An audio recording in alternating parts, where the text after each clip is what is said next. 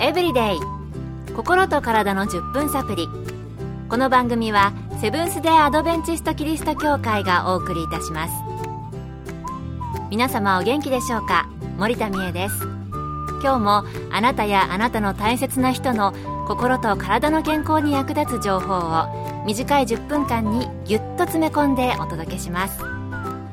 なおこの番組は健康情報番組で医師のアドバイスや治療に変わるものではなくすでに投薬を受けている方病院に通われている方はかかりつけの医師の指導のもとこの番組の情報も参考になさってください。5月学生にとっては新学年が始まって慣れてきた頃かもしれませんね。また社会人特に新入社員として新しい環境で仕事を始めた方はどうでしょうか？そんな時、大型連休明けなどにかかる人が多い症状、5月病って耳にされたことあるのではないでしょうか。今日のトピックは5月病です。今回は米軍横田基地横田クリニックで精神科医として働かれている飯塚浩二先生のお話をお送りします。まず5月病という病気ですが、楽器や年度が新しくなって少し経った頃に要するに5月ぐらいになりやすいので5月病という名前で呼ばれています。正式には適応障害という病名に含まれています。適応障害とはその名の通り環境の変化やストレスに対応できなくなってしまいうつ病に似た症状が出てしまう病気です。うつ病と適応障害の違いはうつ病は原因がないことがありますが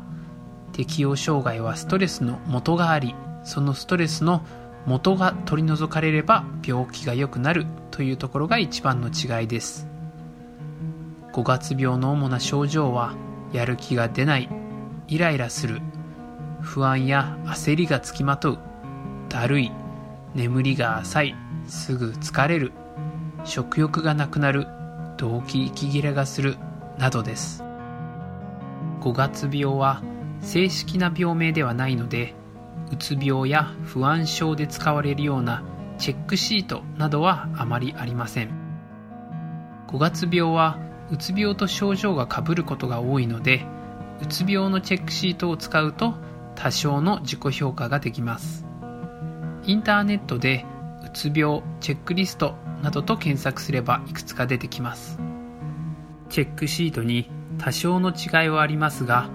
10問ちょっとの質問に答えるとうつ病のリスクを教えてくれるのでもし高得点だった場合は医療機関に相談してください。健康エブリデイ心と体の10分サプリ。この番組はセブンス・デ・アドベンチスト・キリスト教会がお送りしています。今日は5月病について米軍横田基地横田クリニックで精神科医として働かれている飯塚浩二先生のお話をお送りしています。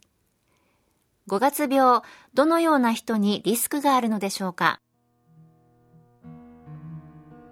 リスクが高いのは4月から新しい環境が始まった人です。4月は新しい学校や会社を始める人が多く、夢や希望を持って過ごすことができます。また、4月は新生活が思い通りにいかなくて辛い時を過ごしていても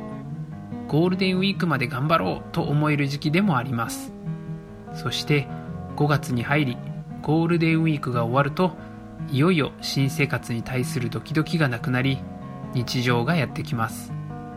特に新社会人にとっては初めて夏休みのない夏が来るわけです。やりがいのある学校や仕事であればそれでも乗り越えられるのですが逆に仕事や学校が思っていたことと違っていたりトラブル続きだと希望をなくして5月病になりやすいので要注意です。またもう一つのリスクのある人はそのように新生活を始めた方の家族です。今まで一緒に住んでいた家族が学校や仕事のために家を出ることによってその家族も新しい生活に適応しないといけないわけです。なので家族も5月病にかかるリスクがあります。5月病新入生、新入社員だけではなく、今まで一緒に住んでいた人が家を出るなどで、残った家族もかかることがあるんですね。それではこの5月病、治療法や予防法はあるのでしょうか？5月病、そして適応障害の治療は、できることなら原因となっているストレスを取り除けるかが鍵となります。例えば、新しい職場で上司や同僚とどうもうまくいかなくてそれがストレスになっているという人の場合他の上司や先輩などと相談して話し合う場を持ったり可能であれば上司を変えてもらったりということができますこうして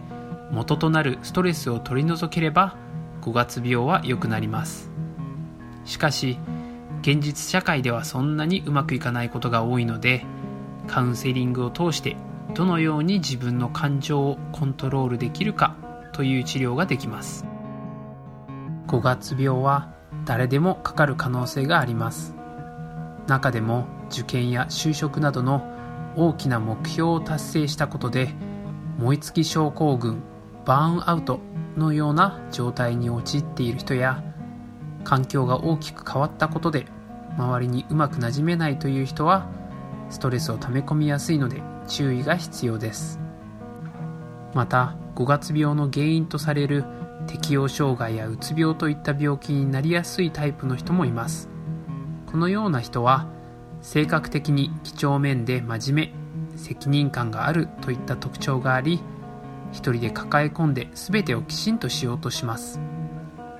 気負いすぎずに周りの人に協力を求めながら生活をしていければ5月病を防げたり症状を良くしたりできると思います。忙しい毎日にちょっとブレーキをかけ無理をしていないか自分の立ち位置を確認しながら生活していただけたらと思います。忙しい毎日にちょっとブレーキをかける。できそうでできないんですよね。私は週に1日は必ず休むようにしています。あなたは5月病大丈夫ですか？今日の健康エブリデイいかがでしたか？番組に対するご感想やご希望のトピックなどをお待ちしています。さて最後にプレゼントのお知らせです。今月は抽選で10名の方に東京衛生病院の減量講座レシピブックをプレゼント。お腹いっぱい食べられる美味しい減量メニューが4週間分146品楽しめます。ご希望の方はご住所お名前をご明記の上郵便番号241-8501セブンス・デ・アドベンチスト協会健康エブリデイの係。郵便番号241-8501セブンス・デ・アドベンチスト協会健康エブリデイの係までご応募ください。今月末の消印まで有効です。お待ちしています。健康エブリデイ。心と体の10分サプリ。この番組はセブンス・デー・アドベンチスト・キリスト教会がお送りいたしました。明日もあなたとお会いできることを楽しみにしています。それでは皆さん Have a nice day!